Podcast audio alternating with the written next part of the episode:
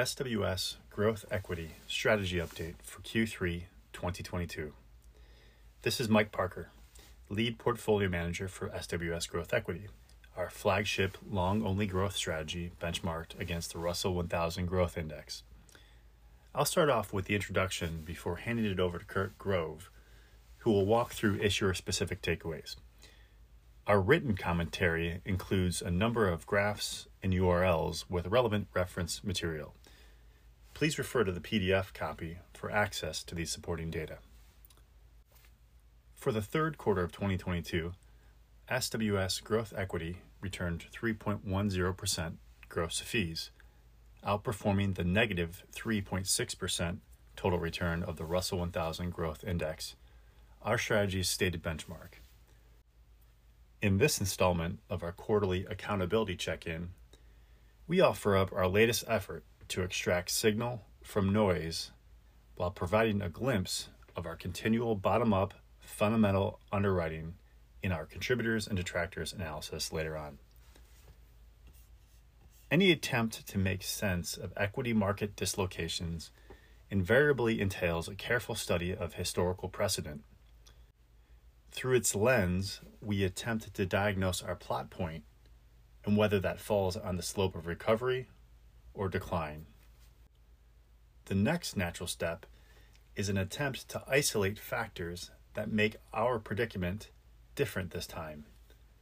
A task even the Federal Reserve admits is difficult to pinpoint, hence its meeting by meeting approach to rate hikes and the data ingest process that informs their decisions. For public equity investors, Determining the market's capacity to bear risk is an interplay of art and science. Some may also say overlaid with a sixth sense. Here, our goal is to diagnose the scenarios embedded into the current public equity market price levels. Once you can reasonably conclude that humanity isn't facing mass extinction, the question quickly becomes how forward looking is the stock market? dislocations ultimately transform into opportunities, particularly in the public markets where the fungibility of capital seeks out the highest returning opportunities. This also happens well before the gears of economic value creation become dislodged. Often, just the state of conditions getting less bad can be a capitulation point. As we roll up our sleeves to study the latest data that inform our answer to the how forward looking question today, there's a familiarity with the data parsing exercise. It's very reminiscent of the adjustments we had to make while managing long only capital at the pension during the global financial crisis. Back then, to make a reasonable stab at determining how cheap, quote unquote, blue chip stocks could get, any semi accurate bottom up analysis had to exclude the crater sized hole delivered by the entirety of the financial services sector. This near fatal wound severely hampered the equity markets for a good 24 months via earnings impairments. The pain infliction transferred from public equity shareholders to the U.S. taxpayer once Fannie and Freddie were placed into federal conservatorship. No need to rehash that play by play. But the March 2009 market bottom formation arrived in the exact week of AIG executive retention bonus payouts, which delivered a second jab behind the earlier investor gut punch that was the company's record $62 billion net loss in 4Q of 2008. Side note, this, along with some green shoots commentary by Bernanke were the all clear signal in U.S. public equity.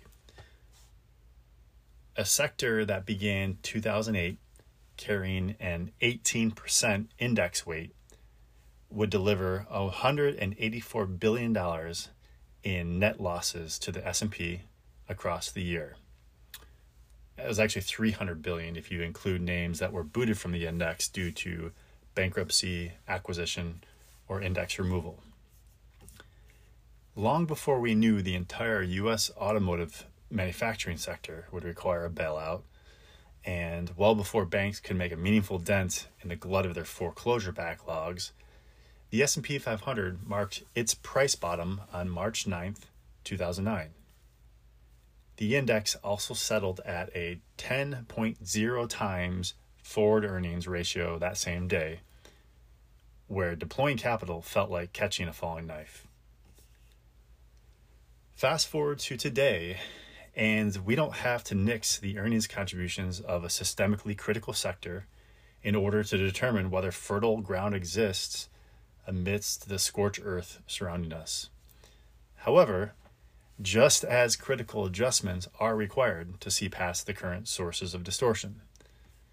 These adjustments also account for a larger weighted average influence than the financial services sector did during the, the GFC.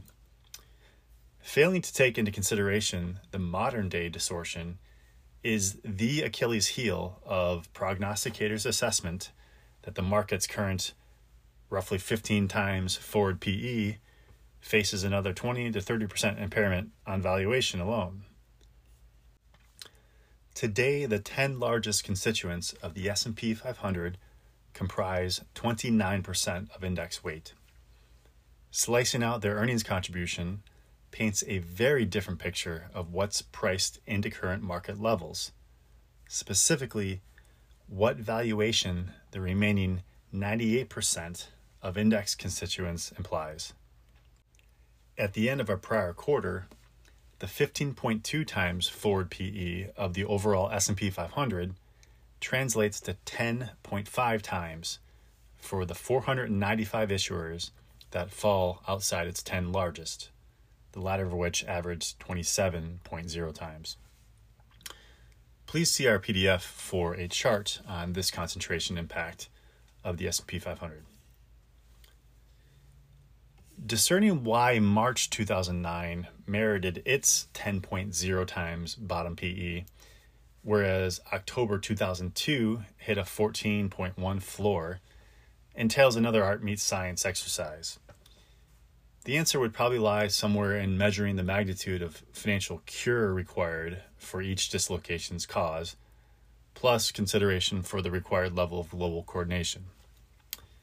As challenging as our current slate of macroeconomic uncertainties are, it's interesting to consider that today's S&P 500 when excluding its top 10 constituents, is close to valuation parity with the financial crisis and below that of post.com fallout. The magnitude of this top heaviness isn't an influence with which modern investors ever had to contend.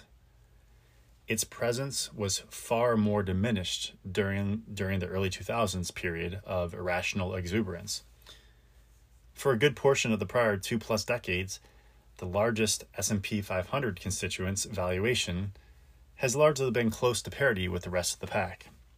That is, until that relationship changed course in late 2015.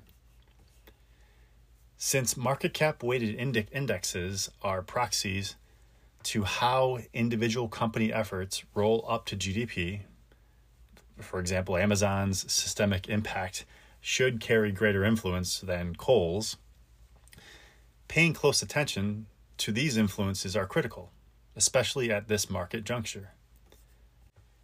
To be clear, we're not viewing this as a signal to stuff a growth portfolio with swaths of sub 10 times PE issuers in hopes of mean reversion.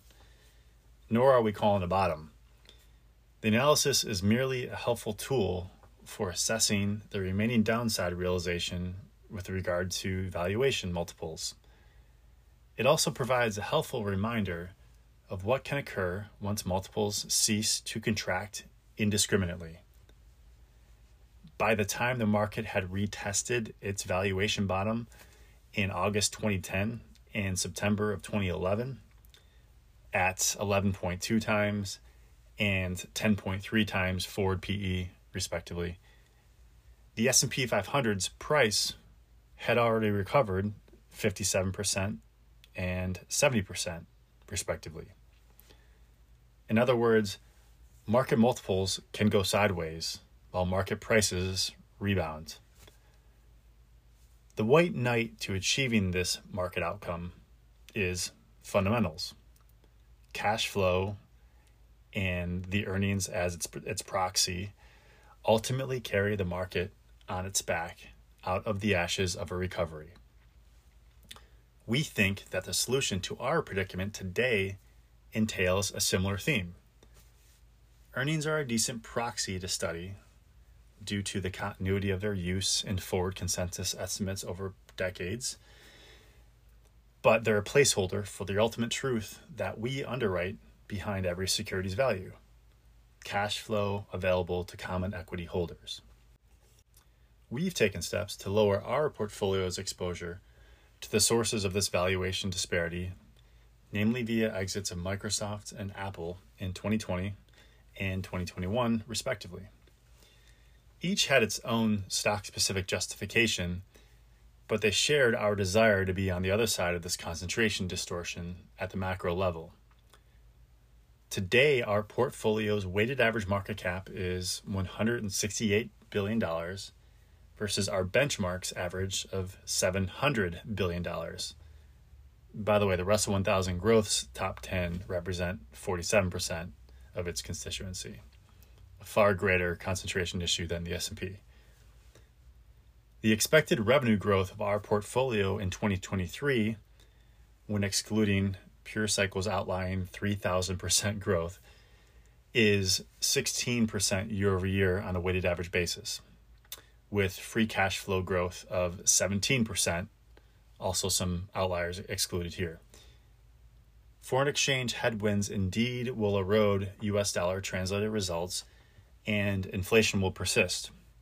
However, we offer up a sampling of the fundamental merits to our holdings later in this report and why that leads to the confidence of being on better footing than the overall market. The latest October read throughs also reinforce aspects of our thesis, with both Netflix and Intuitive Surgical acting as reminders of how miscalculated prospects have become at these unique market crossroads.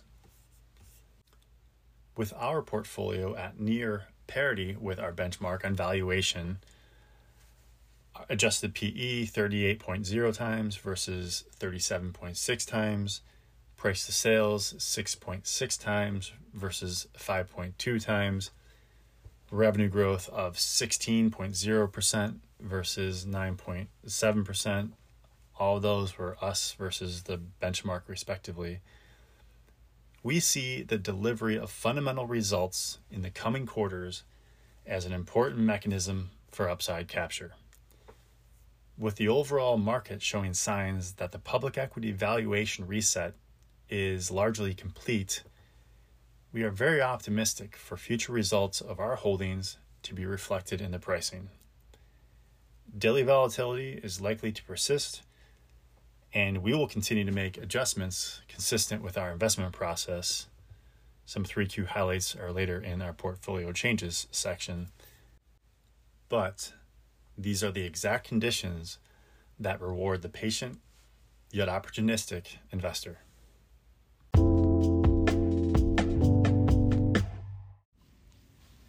Our second part will be read by myself, Kurt Grove, a portfolio manager on our growth equity strategy. Our reason for existence alpha delivery.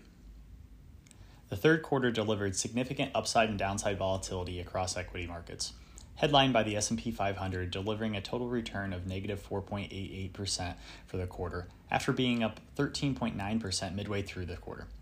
Comparing index returns across US markets saw growth outperform value and small cap outperformed large cap.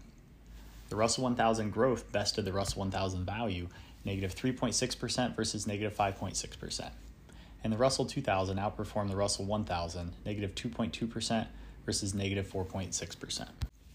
Sector-wise, it was a very bifurcated market for the S&P 500, with the only with only consumer discretionary and energy providing positive returns for the quarter. Traditional safe havens became less safe this quarter as utilities and real estate underperformed in tandem with the upward rate move. The only index to provide a positive return for the quarter was the Russell 2000 Growth, returning a meager 0.2% return. SWS Growth Equity delivered a positive 3.1 return relative to the Russell 1000 growth at negative 3.6%. The intentional decision throughout 2022 to concentrate our portfolio and increase weighting to our higher conviction ideas has shifted the portfolio to a smaller market cap weighting, higher growth, and slightly higher daily volatility. Part 3 Contributors and Detractors. Our first contributor, Etsy. Etsy had a positive rebound quarter, returning positive 37% versus consumer products peers falling negative 6% for the quarter. It has been a volatile two and a half years for Etsy's business and even more volatile period for the stock price, going from a pre pandemic growth rate of GMS, gross merchandise sales, of mid to high teens in the US to 170% in the height of the pandemic. The company now faces a slight retraction in 2022 revenue levels with an estimated 2% year over year decline. Etsy stock prices followed in tandem with this growth rate, going from a pre pandemic high of $60 in March 2020, briefly trading above $300 in December of 2021, and trading below $70 coming into the third quarter of 2022. Etsy perfectly represents what the market has uh, decided to discard indiscriminately in 2022 as an e-commerce e-commerce centered issuer and a pull forward pandemic beneficiary. We heavily push back on the latter point and think discerning investors will notice the relative gains Etsy has made.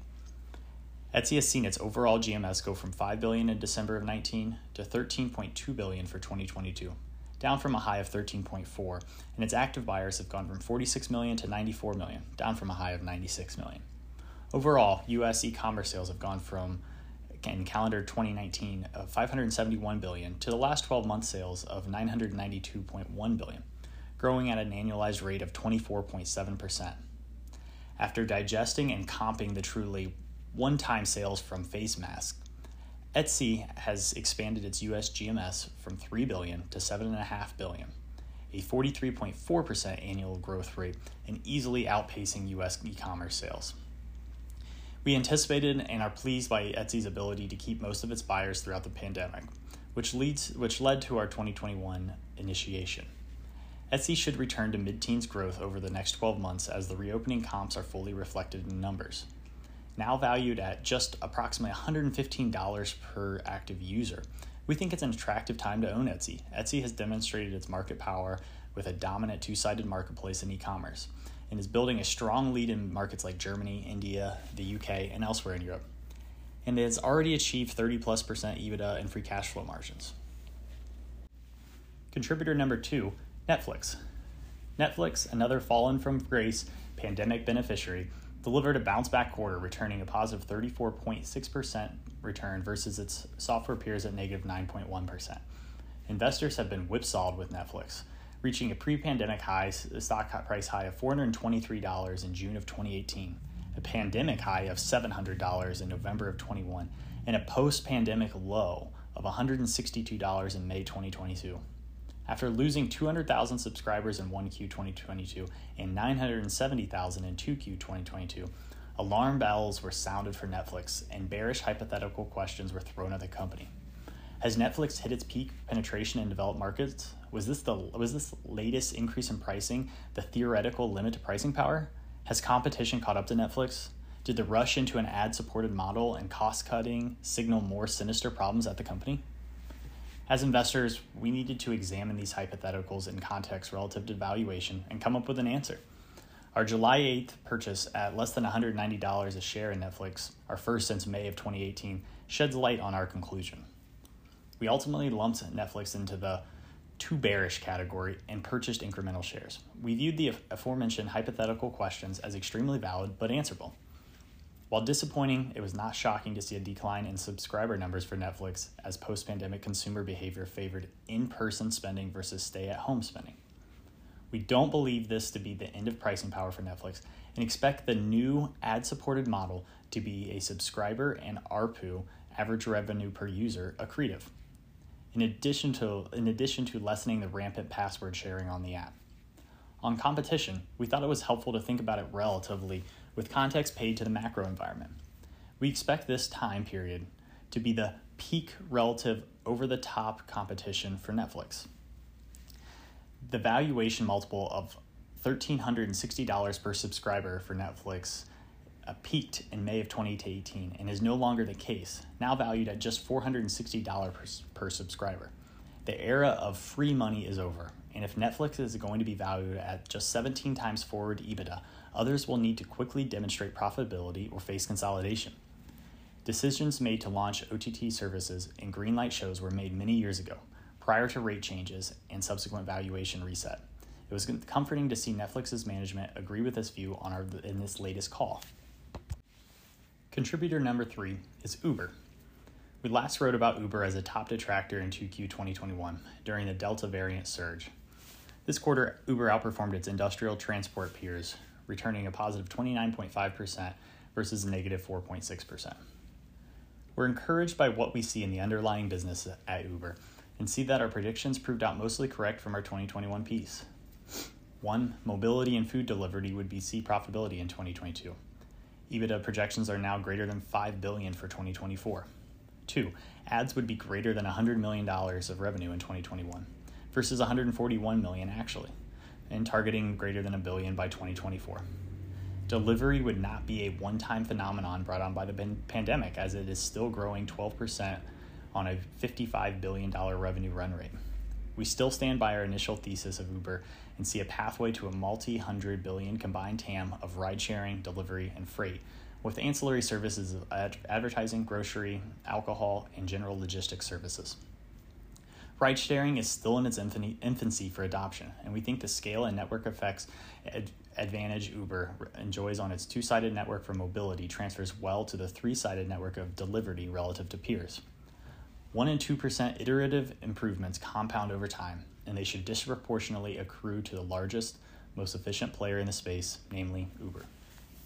We have slowly accrued a larger position in Uber, most recently purchasing in August at less than $30 a share. The market is clearly discounting Uber's ability to achieve its stated 2024 EBITDA target of 5 billion, indicating that the stock is trading at approximately 10 times 2024 EBITDA while growing at greater than 50% year over year. We think this is a hangover effect from Uber being the poster child of poor capital allocation and bloated venture valuations. Uber has raised a cumulative $25 billion in investor capital relative to its current market cap of approximately $50 billion, achieving a high water valuation mark of 50, or $82 billion at the 2019 IPO. The end result has been a valuation that has gone sideways for over seven years compared to its July 2015 valuation of $50 billion as well. As we highlighted in our November 2019 piece, we thought unscrupulous venture investors were enabling poor capital allocation decisions and highlighted WeWork, Uber, and Lyft as evidence of valuation bloat. Seven plus years of, of sideways valuations with a lot of vol- volatility in between tends to shake out the investor base. But we think investors are doing this at precisely the wrong time the debate over the ride sharing ecosystem was never that it would, wouldn't be profitable for the companies left standing. It was always a debate on how long until the inevitable monopoly, duopoly, or oligopoly developed globally, and how profitable market share eventually would be distributed. If we rewind 12 to 18 months, this future timeline was many years away. Didi, Grab, Lyft, and DoorDash were all still nipping at Uber's heels, and in some cases, beating back Uber in specific markets and categories exemplified by the United States, where another round of quote unquote temporary driver incentives were to be issued. The November 2021 present, press conference by Jay Powell, the one that finally acknowledged inflation's persistence and the need for interest rate hikes, changed the competitive dynamic dramatically. The effect, this effectively was the end for easy money in the ride hailing and food delivery categories. Companies would need to justify their existence by generating profitability. Since then, Uber has fallen 42% compared to its public peers. Lyft, Dash, Grab, Just Eat, and Didi all are down between 73 and 79%. A scenario that recently seemed unlikely to occur until the late 2020s is now more probable to emerge in the next couple of years. Uber specific profitability results will appear over the next 12 months, demonstrating the strong incremental free cash flow and providing validity to the multi hundred billion dollar TAM investors expected when they underwrote Uber's current $50 billion valuation all the way back in 2015.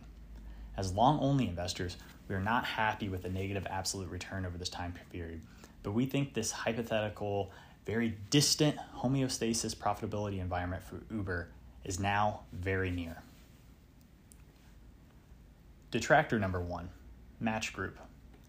Match had a rough 3Q, falling negative 31.5% relative to its software peers, down 9.1%. Match ran into a few issues in 2022 in the third quarter that specifically contributed to this outside weakness. First, the strength of the US dollar was a headwind for Match, more so than other companies in our portfolio. With 55% of 2021 year's revenue derived outside the US and expenses is generally denominated in US dollars, combined effects have contributed to downward estimate revisions, with FX being a 7% headwind last quarter. Second, the pace of global reopening has occurred slower and more disjointed than expected. Specifically, Japan has been much slower to reopen its economy.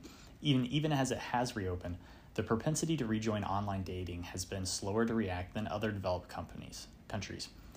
Third, new CEO Bernard Kim has taken over the reins and has instituted recent changes at Tinder, replacing Tinder CEO Renate Nyborg. The replacement of another Tinder CEO highlights the recent execution issues the Tinder brand has encountered, which are expected to slow revenue growth over the next couple of quarters. Bernard and COO Gary Swidler indicate these issues are not brand endangering, but minor optimization execution issues that will be short term hiccups for revenue optimization. Our internal checks do not show any material impacts on the brand, and we do not believe the swipe innovation is outdated and threatened by new forms of online dating. The long term secular trends of online dating are still positive tailwinds to match. Only 43% of North Americans and Europeans have tried an online dating product, and lower on the adoption curve sits the Middle East and Asia at 26 and 18% respectively. Match has another brand hit on its hands with Hinge, expected to hit greater than $300 million in revenue this year, growing greater than 50% year over year and entering its first international market later this year. Lastly, we don't think the days of a high teens growth rate investors have come to expect from the $1.8 billion Tinder business are done. CEO Bernard Kim, in his prior role as the head of Zynga, is well suited to gamify the online dating space further and build a better revenue optimi- optimization model. We expect to see progress on paid women's features and features for power users.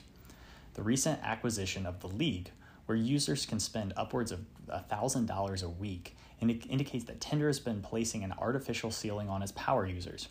We expect ARPU to increase from its current state of approximately $20 per month there's no reason that Tinder revenues shouldn't follow the Pareto principle, i.e., the top 20% of users contribute, contribute 80% of revenues. Today, spending over $100 on Tinder is almost impossible and is almost certainly artificially low. Detractor number two ServiceNow. We own ServiceNow as a software holding within our technology sector allocation, where the role ServiceNow plays is largely to provide relative value to Microsoft. We have owned ServiceNow across various stages of public existence. At its IPO issuance in 2012, during our tenure at the pension, and it's been a position in growth equity since our May 2018 launch. The investment thesis has evolved, and the composition of its management has changed, but the opportunity to capture profitable market share is not. For ServiceNow, this revolves around creating a platform addressing workflow automation across the global enterprise. Its total addressable market has long been misunderstood and hard to pinpoint. It's clearer now than it was a decade ago, but evidence of its magnitude and how meaningful it will become can be gleaned out by its out year milestones. ServiceNow is on a course to generate over 16 billion in recurring revenue by 2026, with a current operating margin profile of 25% as it penetrates a $175 billion TAM. Despite two significant changing of the guards, ServiceNow has a deep bench of talent and is run by a CEO who knows a thing about selling multi million dollar global software deals from his prior tenure running SAP. A key measure to, me- to measure the company's efforts here is its ability to address the largest global enterprises. Today, the company has 1,463 customers that pay the company greater than a million dollars in annualized contract value, a figure that grew 22% year over year in the June 2022 quarter. Within this, over 100 customers pay ServiceNow greater than 10 million, which grew 50% year over year. Once landed, customers are also very sticky. The company enjoys a 99% average renewal rate due to the high net promoter score. A tremendous amount of execution and product enhancements have gone into expanding the greater than $1 million cohort from when it first crossed the 100 count mark in 1Q 2014, back when a mega deal was considered above 4 million at which time the company generated 478 million in trailing 12-month revenue. There was no material change to ServiceNow's competitive advantage or business model during the quarter. Across the course of 3Q, street expectations for 2023 sales declined 2.7%, largely due to foreign exchange adjustments on the heels of the US dollar strengthening, a 400 basis point uptick for ServiceNow since 12/31, 2021. This leaves the delta of the stock's 3Q performance mainly due to valuation compression, with the stock beginning the quarterly quarter trading 11.4 forward sales and exiting at just 8.8 times. Consistent with our introductory commentary, we believe that the majority of ServiceNow's valuation reset is behind the stock, which capped out at 19.6 times back in November of 2021. Today, it is less than a turn of price to sales multiple more expensive than Microsoft, with a superior runway of cash flow growth and profitability leverage prospects. As such, we remain optimistic on ServiceNow's relative value creation opportunity within our portfolio. Detractor number three, Twilio. Twilio has avoided our list of top contributors detractors up until now, returning a negative 17% relative to its software peers at negative 6. This is somewhat of a surprising fact considering the stock price round tripped its pandemic low, growing, going $70 in, in March of 2020 to $457 in February 2021 before trading at $70 again today. Twilio was a pandemic beneficiary. Its DBNE, dollar-based net expansion, a proxy used to measure existing customer spend, growing from 125% in 4Q of 2019 to 139% in 4Q of 2020, and back to 123% in the most recent quarter. Much of this pandemic induced benefit came from via its messaging business. As enterprises rushed to be able to communicate with their customers, employees, and suppliers, they quickly scrambled to utilize various messaging applications. Twilio's messaging business is a large portion of existing revenue and profit driver, but it carries significantly lower margins than traditional software. Twilio uses messaging as an on ramp to build out its CDP, its customer data platform. The CDP, acquired via Twilio's purchase of Segment, carries with it traditional SaaS margins, but has been dwarfed by the outside messaging growth over, over the last two years. As investor appetite towards software has flipped from euphoria to dismay, particular hate has been spewed at Twilio and its mid 50s% gross margin versus traditional SaaS margins in the 80s.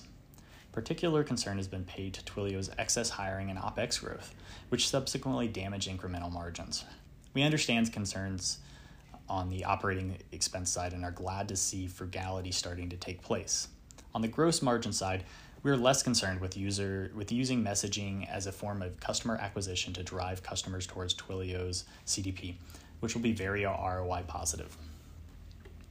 The price decline from $457 to $70 was entirely multiple driven, as gross profit estimates for 2023 have gone from 2.3 billion to 2.6 billion in the same time period. Excluding small acquisitions, estimates are flat over this time, despite the negative 84% stock price decline.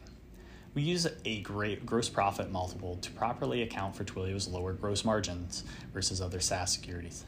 This forward gross profit multiple has declined from approximately 49 times to 5.3 times today. This is well below its previous historic low valuation of 10.9 times in February of 2018, when Uber, a 12% customer, announced it would be insourcing its messaging product. The equity market is littered with stocks that will never eclipse their 2021 stock prices. Whether due to high valuation with interest rates at zero or a one time pull forward of growth and margins that will never recur. For Twilio, it remains to be seen whether it can eclipse its previous high, but we don't believe the company is impaired on either the growth or margin front.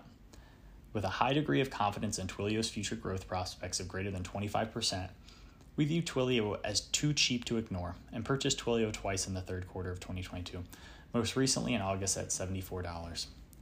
Currently valued at 12.4 billion with a net position of cash of 3.4 billion and 7.2 billion worth of federal, state and foreign NOLs, net operating losses, and an upcoming share class conversion reducing voting rights by it for by insiders makes Twilio a ripe activist and takeout target. Part 4 Portfolio Changes. New positions Pinterest. Position increases were Netflix, Umbrella, Cloudflare, Garden, MP, Restoration Hardware, PureCycle Technologies, Uber, Twilio, and Tapestry. We reduced positions in American Homes, Google, Meta, Accenture, Linux, and Visteon. And we exited a position in EA. Our new position this quarter was Pinterest. Pinterest is the only new position to be added to this portfolio in the last quarter, despite several intra portfolio weighting adjustments. At first glance, Pinterest has similar qualitative characteristics to our top three contributors this quarter. A fallen from grace COVID beneficiary, down 80% from its pandemic high stock price, and generally left for dead by investors. Pinterest is generally described as a social media photo feed where users can pin their ideas, events, recipes, etc., in a photo or video form backed by a solid user base of 433 million monthly average users. Pinterest represents a different type of social media. Overall, time spent on the app is not the end goal. Pinterest has a unique offering to individuals relative to other social media sites and other forms of advertising.